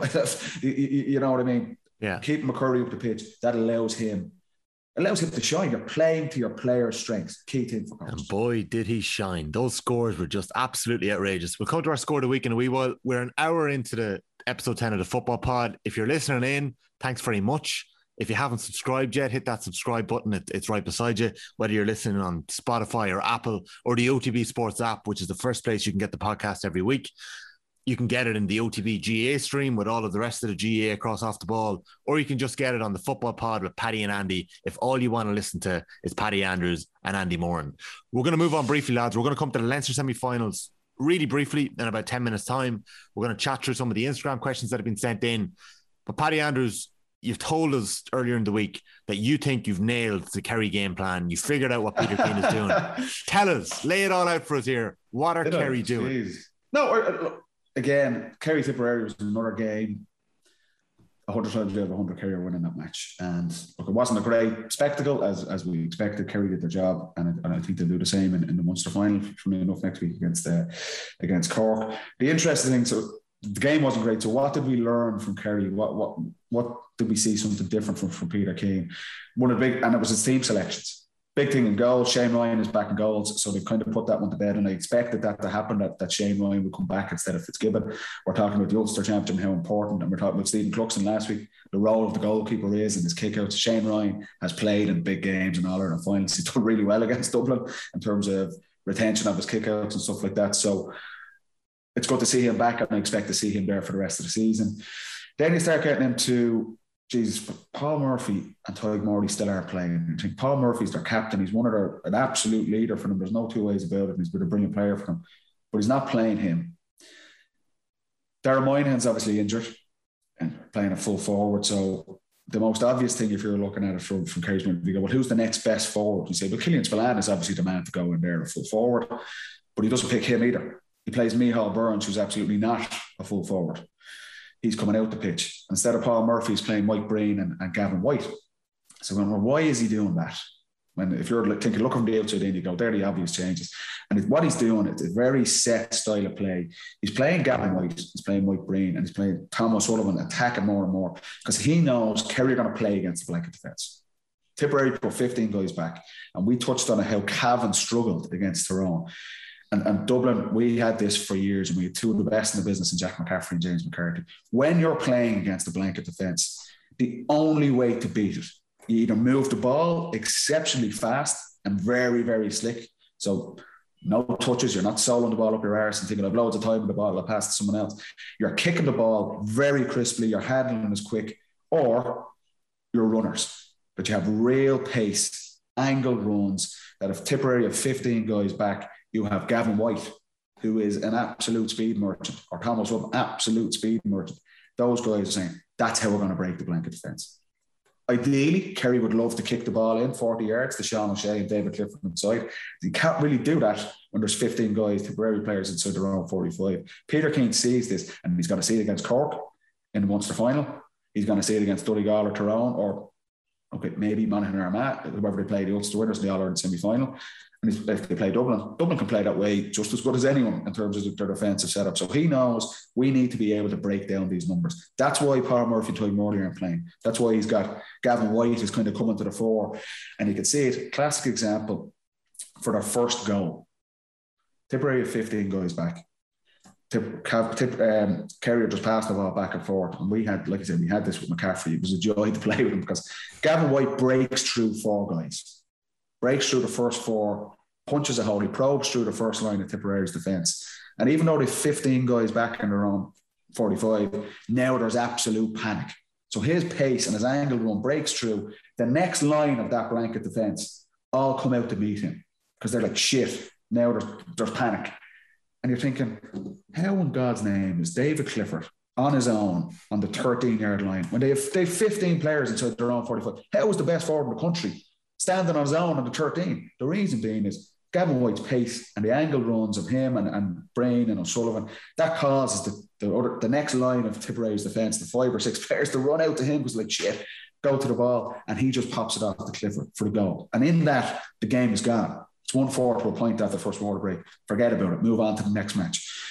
But that's that's why Peter Keane was playing that style of playing. That's why, as, as good as Paul Murphy is, probably unlikely to see him start in these games that's Kerry are going to face that style of play. We faced it for five, six years with Dublin. Every team we played against, Bar Mayo, played that style against us. So having those runners from deep, and that's that's an important thing. And the flip side as well, up front, we talked last year and we talked at the start of this pod. Kerry playing, there's no point in playing the six best forwards in the team because the, the, there's no balance there. You're not going to get the best out of the players. Myself and Andy, our roles were nearly in our own careers was moving and creating space for other guys to do it.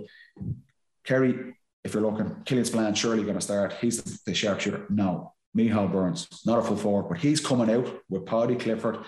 Geaney's kind of staying out. They're doing the donkey work and they're leaving Sean O'Shea and David Clifford in close to goal. Sean O'Shea's wearing number 11, but he's playing inside with Clifford. That's the double act to get them on it. And Peter Keane is banking on that those two guys out of our six forwards are going to shoot us to the All Ireland. Not six of the best forwards because they just won't work together and that's why Micheál Burns and Paddy Clifford and these guys and Dara will come back in.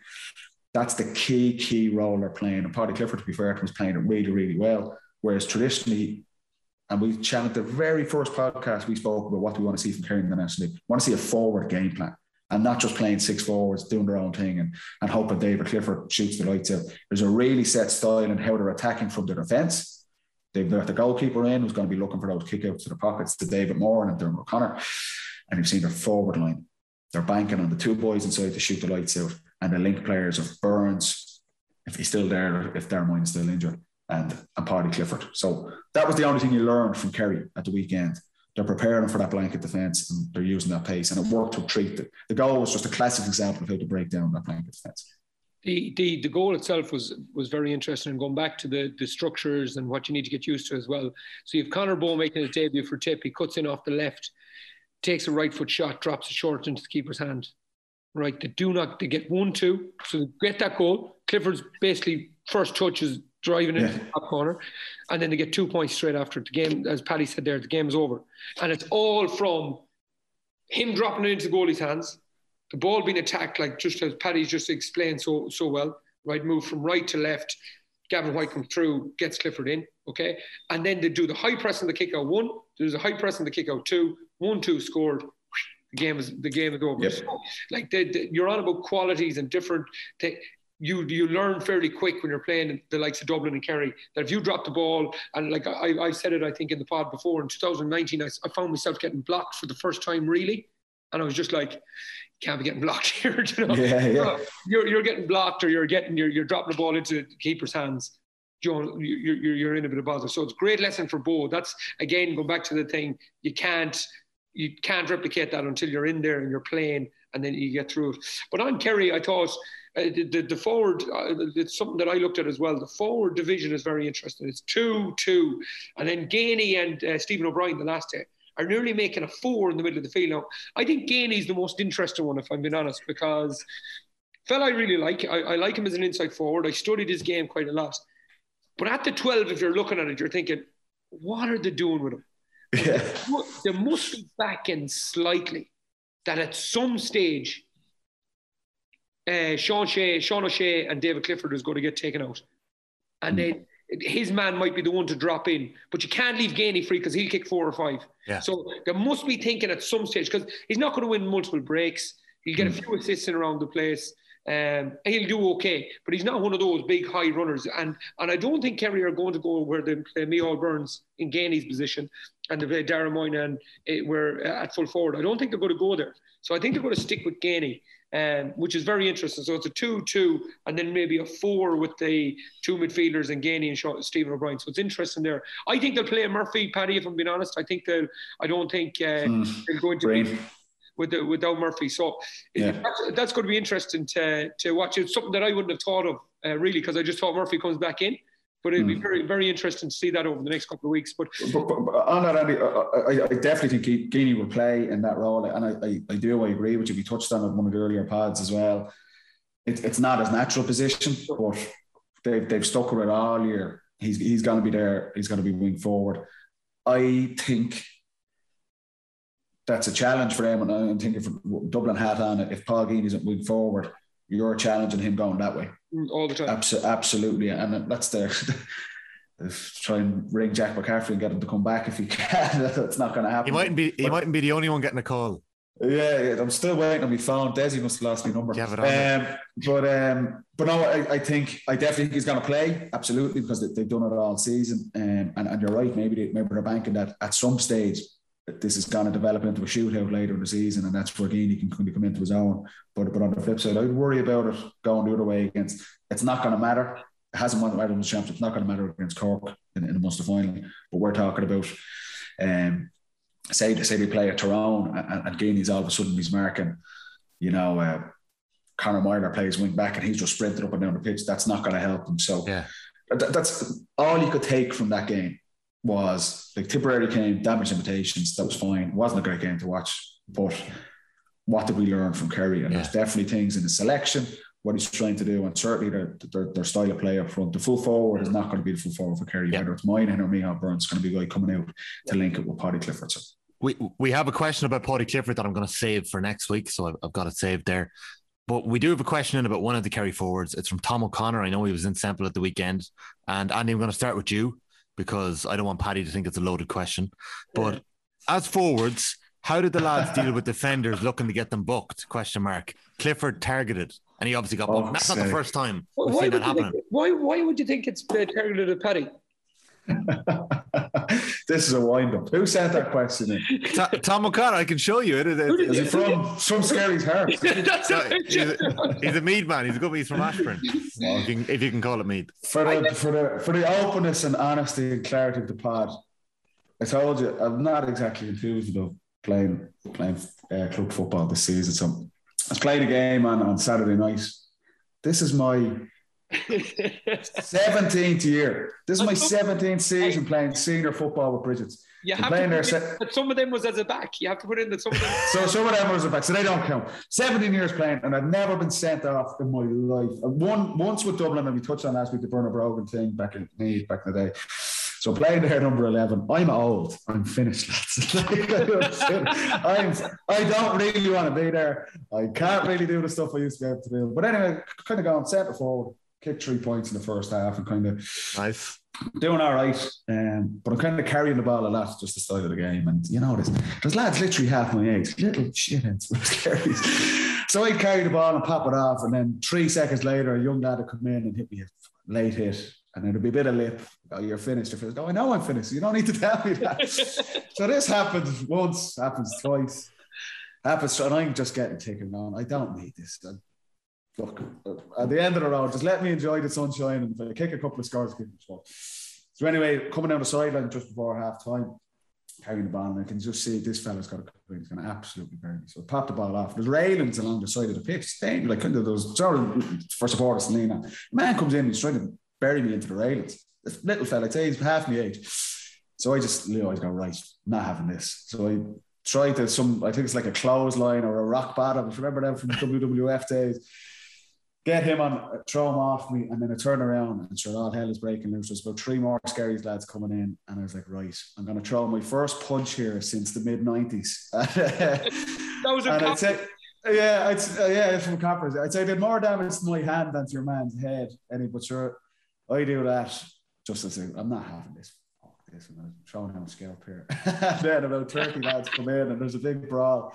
And sure enough, the ref was over. What he got close to me, what's your name? And him talking to me for the whole match, the ref. I was captain for Trousseau Police chatting me. I'm loving the pod, he said. No, he didn't. No, he didn't. at the start, because the, the Skerries, I know the Skerries captain. wasn't Brian Cullen wasn't playing. He goes, uh, how's the pod going? It's very good, blah, blah, blah. He comes over and goes, what's your name? And I was like, oh, for fuck's Paddy Andrews. He goes, I knew he was gone.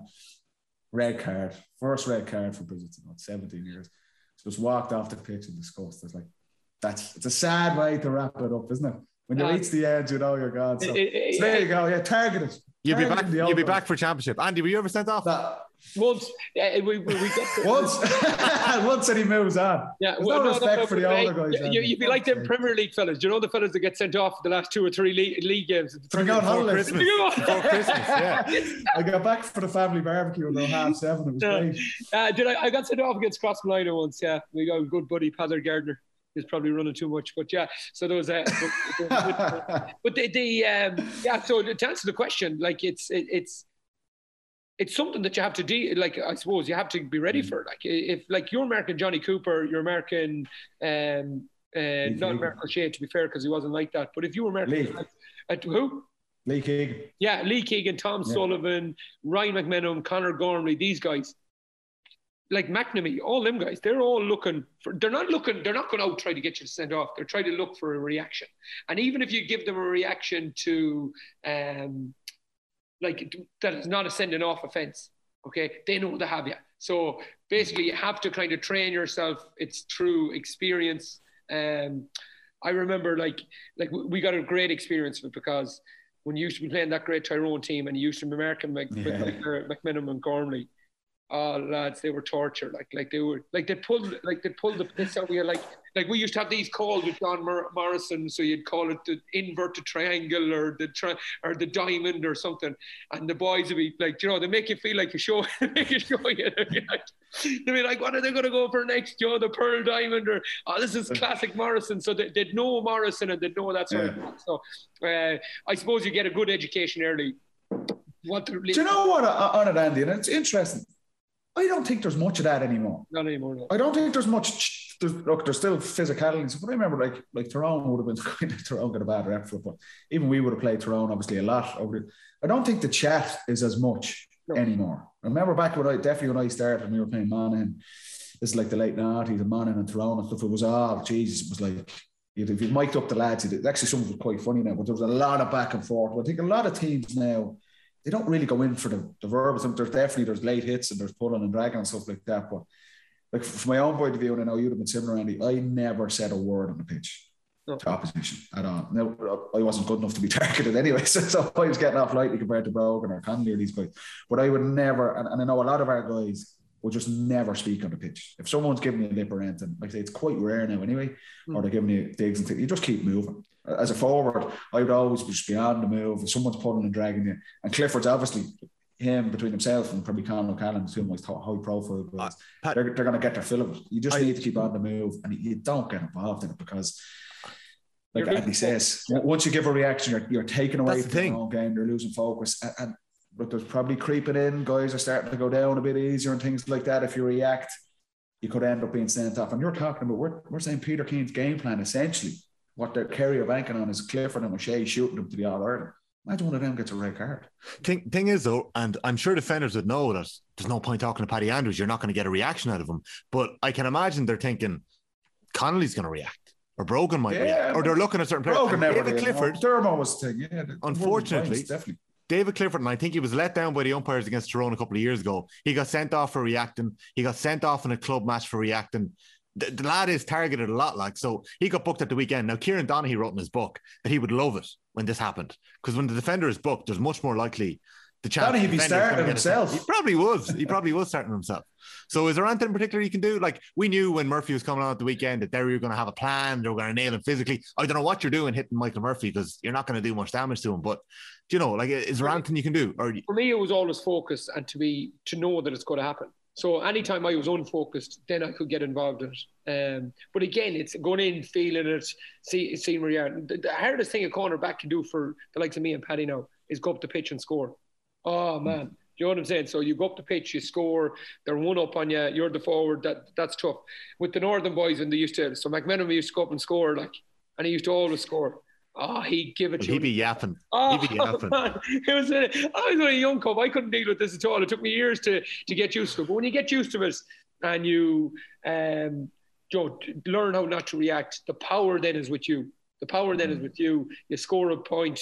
You say nothing to the opposition. You just go and stand beside them. You get the boys ready again, and you'll see them melting beside you. But it it, ta- it takes a bit of time to. I Yeah. tell you, people are not going to believe us. Me and Andy say we never spoke, and we can't finish a podcast in less than two hours. Hardy, we never shut up. But, Yeah. but genuinely on, on, on the pitch, yeah, the verbal side of things, like I say, I think from experience of recent years that that's kind of died off anyway. There's definitely still the Yeah. physical element where guys are pulling and dragging and things like that. The way you deal with that, just got to keep on the move. Just keep on the move, and that takes them out of their comfort zone. And, and I, I have to say, the defense of David Clifford, he is the one of the most high profile forward in the Mm. country. He's getting a lot of this. Oh, And yeah. It is up to, so in his defense, he has to put up with this in every single game he plays for cornerback on in, I'm David Clifford. That's, I need, I need to try and take him out of his comfort zone. So defend Clifford in that regard. Uh, and, and look, he, he's he's a big boy. He's a very- his experience, despite his age, he's already unbelievable experience. I'd say he's been dealing with this since he was about 30 Yeah, of course. even in minor games, obviously. So, but it, it just he needs to be careful, and that's like Andy says, the focus side of things. If Kerry Yeah. going to win the All Ireland, he needs to be on the pitch. Same for Sean O'Shea, but it's inevitable, particularly as you get into the bigger games now. All the forwards, all the top forwards have to deal with this. There's nothing new in it. So, Yeah. just a learning thing from. So- So for me, even at 33, I have to learn now to keep a cool head. Yeah, look, it, you, you, you'll be back in time for championship, I'm sure. No, no, No. hopefully it's a three, three month suspension. I'm hoping for. we're, we're about we're about an hour and 20 minutes in here to the podcast lads and i haven't mentioned mead once so Right. Paddy, What? i think the two of us Jesus, record. two of us are going to be in croke park at the weekend we're going to be covering for off the ball I think, On hey. Paddy, Paddy, Paddy, we have to pull him on that. I think he was trying to sign Eric Lowndes before the game was in. well that, Sorry, I'm I getting haven't to it. mentioned me, but I'm can, can we please get Dean Rock and, and Eric Lowndes? will Yes. will so dublin I'm- I'm have will dublin have 26 players to tog this weekend can you give us the inside line here do they have enough players in the Presume that is a, a wind up that question. is it? yeah what is going on eric lowndes the 80th medal i said 76 last week eric lowndes and his four all-ireland medals have walked out of dublin panel there has to be something going on Yeah, I don't think there is. I just think I'm surprised. I'm surprised, but Eric Lowndes one does surprise me. Whatever about, about Stephen, kind of Stephen's 20 years on the clock. He's kind of looking take time himself. Jack McCaffrey and Paul Mannion earlier just mentally they, both Mm, we know that, yeah. really, really. Eric Lowndes is, is a surprising one, and the reason being is if you look at Dublin's half back so Lowndes has been there in the panel for a number of years. Like we thought the full forward line was hard to get into initially. If you're looking at Dublin's half back line, Jack McCaffrey, Cian O'Sullivan, and James McCarthy, that's already one of the best half back lines ever. And these guys were all at the top of their top of game. Then you had John Small coming in as like a man marker in there. So for Lowndes, it's a very difficult position to try and get game from. You're, you're just look, no matter what you do, you're not going to get into the team ahead of those guys. So to do those the, the last five, six, seven years, he's been on the panel and a brilliant kind of team member. McCarthy's gone to midfield. McCaffrey's hung up the boots. Cian O'Sullivan's hung up the boots. John Small is injured. All of a sudden, there, there's real opportunities to play in that half back line. So, so it's just very surprising. It's one of the most surprising, more so than Jack. uh, And, and he didn't and- get selected and- against Wexford, uh, Paddy D.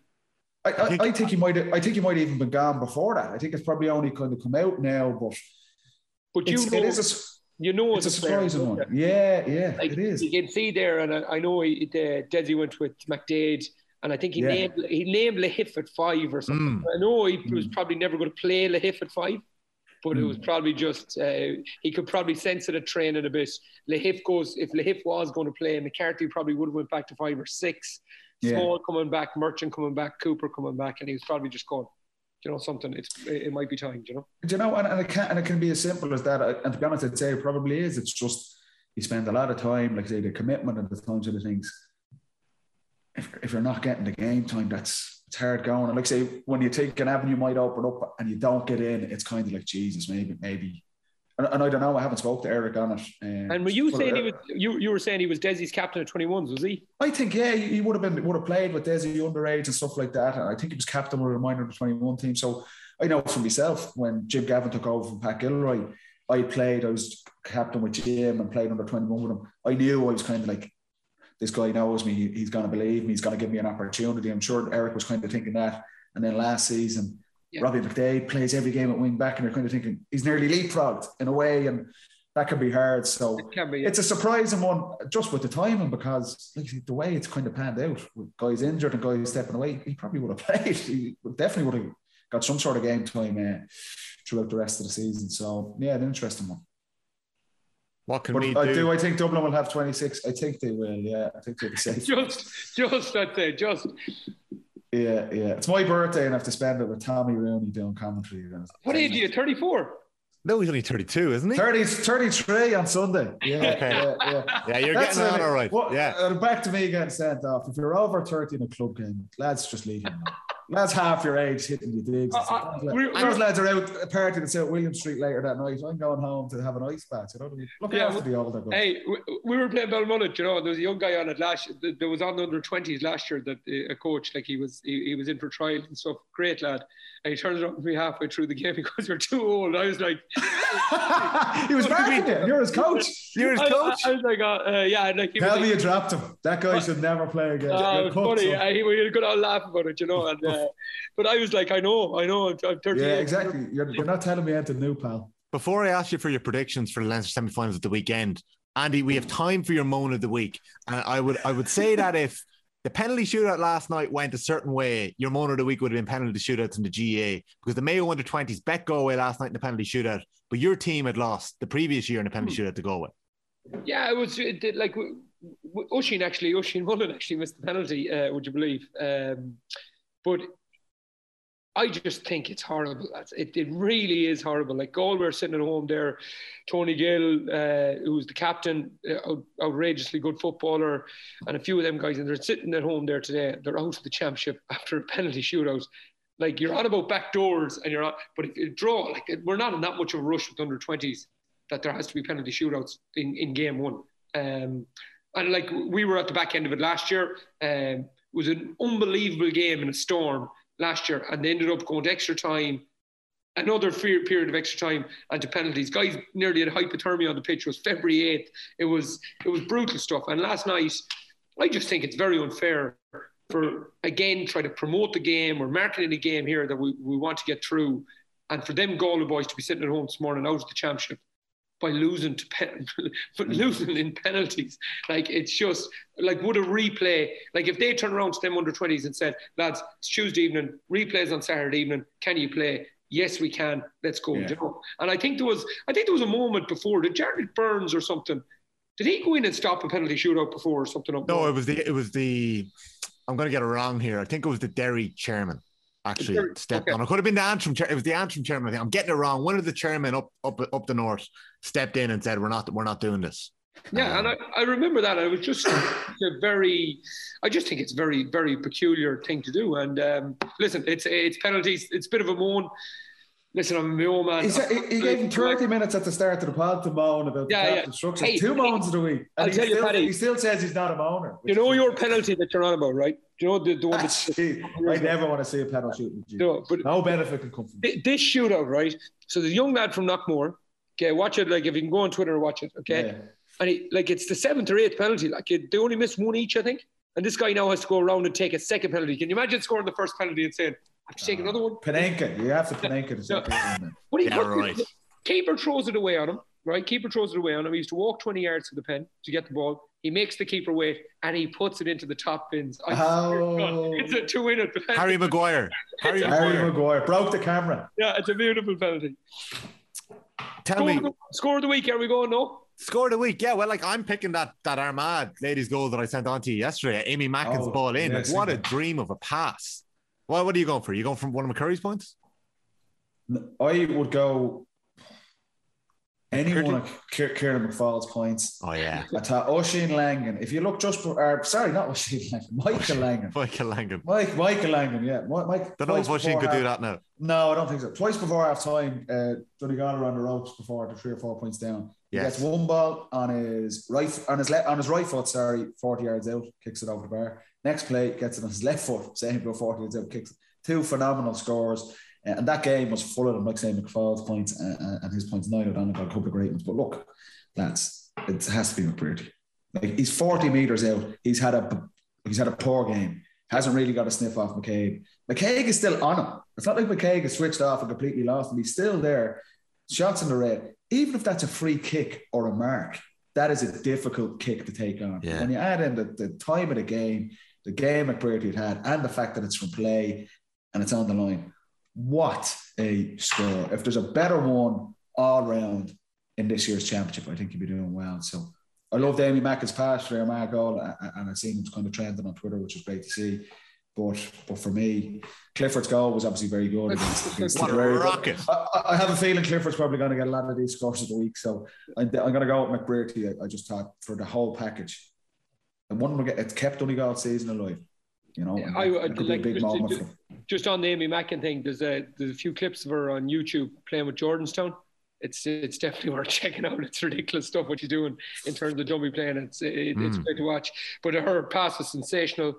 Um, but I I was thinking Clifford or McBrearty, they were the two for me. Uh, special mention with Paddy Cassidy, isn't it number five for Derry? Yeah, What a performance! What a performance! How can that? He, he couldn't walk on Monday. What a bit of running! He was he was sensational. But um, yeah, I would go. You have to go McBrearty for the score that was in it, the week that was in it, the game that was in it, the first challenge, the the, the summer first right game of the summer. Brilliant score. come here, actually. I scored a great point in my club game, the first point I got. Now, not, I'm not sure if it's on Twitter or anything, but it was actually a really, really good score. But I think McBrearty will just nick it for me. We need to link it up. We need to link it up, Pat. We need to get some video, some video footage. Need something. It's Yeah. out there somewhere. It's in Yeah, the but you got, you got sent off. You blew it after that. Last know, one. yeah. Last one. Okay. I wanted to spend half an hour today talking about what Meath need to do to beat Dublin, but you didn't give me anything last Jesus week. So I'll annoy the head of you on Sunday about it in Croke Park. Yeah, happy birthday. Give, give me give, give me the score prediction. How much do you think Dublin are going to beat me by this weekend? Talk up the dubs. I'm expecting a really big performance from Dublin. They're back in Croke Park, and I say the, the performance against Wexford was not of the standard that they would have liked and what we're used to seeing from Dublin. I think they would have been smartened by that. And like I say, the focus outside the camp for the last probably 10 days has been kind of Stephen Cluxton, and now obviously with Eric Lowndes kind of stepping away. The Dublin players are absolutely going to be annoyed and frustrated with themselves how they played against Wexford. I'm expecting a big performance. What's the score? on- Give me the score, the, the margin. I think Dublin will win comfortably. Okay. Didn't give me a number. Andy, can you- it's eight, eight to ten points. eight to ten. Andy, Yeah, Yeah, you- you're just you're just trying to create headlines here. Jesus I am, yeah. Christ. I, I think I that, am. I think that's the team Dublin are now. I think they're like they didn't concede a goal last year, but like Joe Bar that me trimming everything else was kind of balanced and it was it was okay. But yet there were five, ten point hammerings. Um, yeah. And I think that's just the, the mature. That's the way teams go. So you see a Kerry team now, you even see a young Mayo team, and they'll go and they'll try to drill a team and get five or six goals. Where Dublin is just all composed 75, 80% possession, kick five or six points, get to 21, 22, and the other team get to about 12 or 13. I think that's what it's going to be. Who do you expect Dublin then will be playing in the Leinster final? I, I think Kildare. I think Westmeath. Westmeath were like they were a brilliant second half against Laois. I think Laois could have helped them obviously, uh, and how that finished up for Mike Quirke. Um, and Andy, I know you watched Westmeath in the flesh in the National League and were impressed with their organisation and things like that. But I think Kildare have a bit of momentum now. I think that win and getting promoted to Division One, beating Meath in Newbridge that day was a big win for them. Um, I expect Jack O'Connor will have those guys ready to rock. Um, and I, I expect Kildare. I expect less final of, of Kildare against Dublin. Yeah. Yeah, same. Um, I think Westmeath are just caught between two stools a tiny bit. They went really 12, 13 behind the ball with Mayo and did really, really well. Uh, but then they went all out and kind of tried to open it up. And when they opened it up against Cork, yes, they scored hugely themselves, but they conceded hugely. And with Flynn, the Flynn's coming through the middle there, the pace, lads, is just insane. So Yeah. I expect Kildare, to take their chances, I expect Kildare to win, but it would not surprise me if Westmeath snuck it. Thanks very much, lads. That's episode 10 of the Football Pod. Paddy, I know you've got a very busy week ahead with your appeal. You're lodging an appeal against that red card. So, I'm not. no, you. if you lodge an appeal and you lose, does it get extended? You want extra- Am yeah, yeah, yeah, exactly. Leave That's it. I'll ring John Costello. All right. Episode 10 of the I, I Football Pod. deserved. We'll be chatting more in depth about the Ulster semi finals and the Leinster semi finals next week. We'll have two provincial finals to look forward to. So hit subscribe to the Football Pod with Paddy and Andy, and we'll be back with you next Wednesday. Cheers, boys. Thanks, lads. See you Sunday, Tommy. Take it easy, Andy. Bye bye.